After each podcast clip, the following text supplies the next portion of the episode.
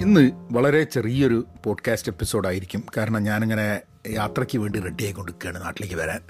അപ്പോൾ അടുത്ത ഏതാനും ദിവസങ്ങൾ എനിക്ക് തോന്നുന്നത് രണ്ട് മൂന്ന് ദിവസം ചിലപ്പം പോഡ്കാസ്റ്റ് ഉണ്ടാവില്ല. കാരണം നാട്ടിൽ വന്ന് ഒന്ന് സെറ്റിലായിട്ട് ഒക്കെ ആയിരിക്കും പോഡ്കാസ്റ്റ് ഉണ്ടാവുക. പക്ഷേ നാട്ടിലും എല്ലാ ദിവസവും തുടരണം എന്നുള്ളതാണ് ഉദ്ദേശം. അവിടുത്തെ വിശേഷങ്ങൾ ഒരു ഡെയിലി എന്നുള്ള രീതിയിൽ പോഡ്കാസ്റ്റ് വഴി പറയുന്നത് എങ്ങനെ ഉണ്ടാവും എന്നുള്ളതാണ് എന്റെ ഒരു എന്റെ ഒരു തോട്ട് ഞാൻ ഇതുവരെ ചെയ്തിട്ടില്ല. കാരണം നമ്മൾ നാട്ടിലേക്ക് വരുന്ന സമയത്ത് എല്ലാ ദിവസവും നാട്ടിൽ എന്ത് നടന്നു എവിടെയാണ് എന്താ ഏതാന്നുള്ളൊരു പോഡ്കാസ്റ്റ് രൂപത്തിൽ മേ ബി ജസ്റ്റ് ക്രോണിക്കിൾ വളരെ ഈസി ആയിട്ട് നമുക്ക് നാട്ടിൽ നടന്ന സംഭവങ്ങളെക്കുറിച്ച് പറയാൻ പറ്റും എന്നുള്ളൊരു തോന്നലുണ്ട്. So that is what is going to be for the next at least twenty twenty three days ആ സമയത്ത് ഉണ്ടാകുന്ന നമ്മളുടെ വേറെ തോട്ട്സും ചോദ്യങ്ങളും അങ്ങനത്തെ കാര്യങ്ങളൊക്കെ വേറെയും വരും കേട്ടോ പക്ഷേ ആ ഒരു നാട്ടിൽ നിന്നിട്ടാണ് പോഡ്കാസ്റ്റ് ചെയ്യുന്നത് എവിടെയാണ് എപ്പോഴാണ് എങ്ങനെയാണ് എന്നുള്ള കാര്യങ്ങളൊക്കെ വെച്ചിട്ടുള്ളൊരു പോഡ്കാസ്റ്റ് ആവാം എന്ന് വിചാരിച്ചു.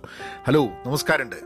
Thanks for tuning in to Pahayan media appreciate all your love and support ഞാൻ എല്ലാ ദിവസവും ഒരേ കാര്യം പറഞ്ഞ് നിങ്ങളെ വെറുപ്പിക്കുന്നില്ല.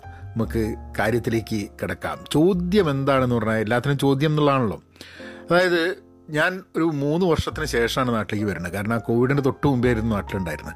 അപ്പോൾ അങ്ങനെ നാട്ടിലേക്ക് വരുന്ന സമയത്ത് എന്റെ മനസ്സിലുള്ള ചിന്തകൾ എന്താണ് എന്നുള്ളത് നിങ്ങൾ കൂടി ഒന്ന് ഷെയർ ചെയ്യാൻ വിചാരിച്ചു.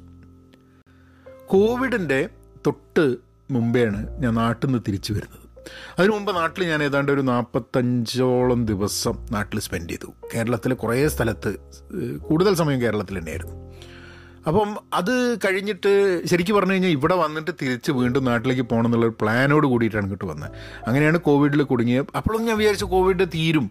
ആ ഒരാഴ്ച കഴിഞ്ഞാൽ തീരും. രണ്ട് ആഴ്ച കഴിഞ്ഞാൽ തീരും. ഒരു മാസം കഴിഞ്ഞാൽ തീരും.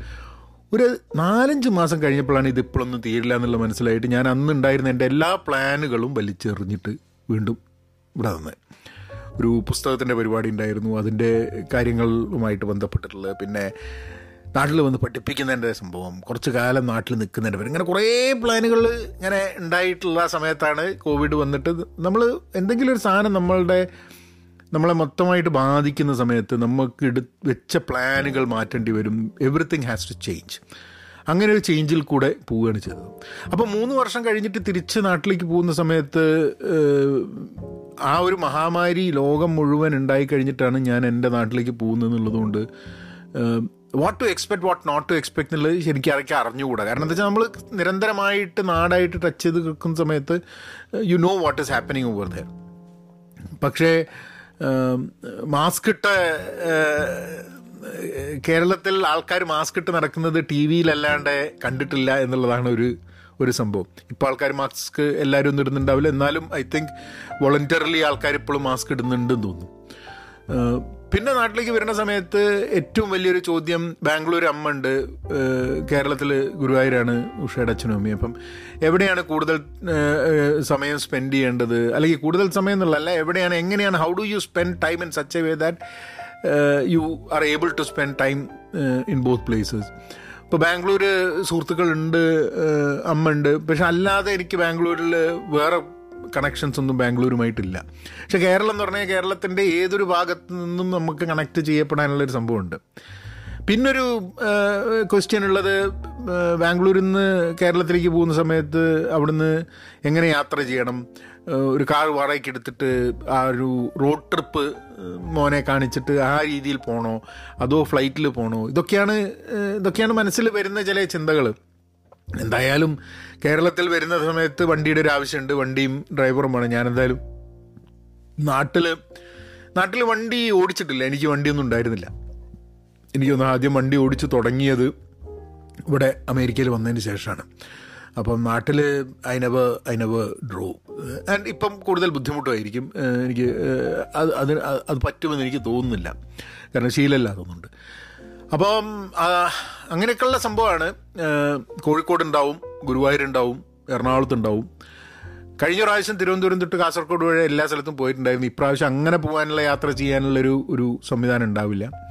നമ്മൾ കുറച്ച് സുഹൃത്തുക്കളൊക്കെ കൂടിയിട്ട് എറണാകുളത്ത് ഒരു ഒരു ദിവസം മീറ്റ് ചെയ്യുന്നുണ്ട്. അപ്പോൾ അവിടെ എന്തായാലും കൂടെ പഠിച്ച സുഹൃത്തുക്കളും അവരൊക്കെ ആയിട്ട് ഒന്ന് ഒന്ന് ഗെറ്റ് ടുഗദർ ഉണ്ടാവും.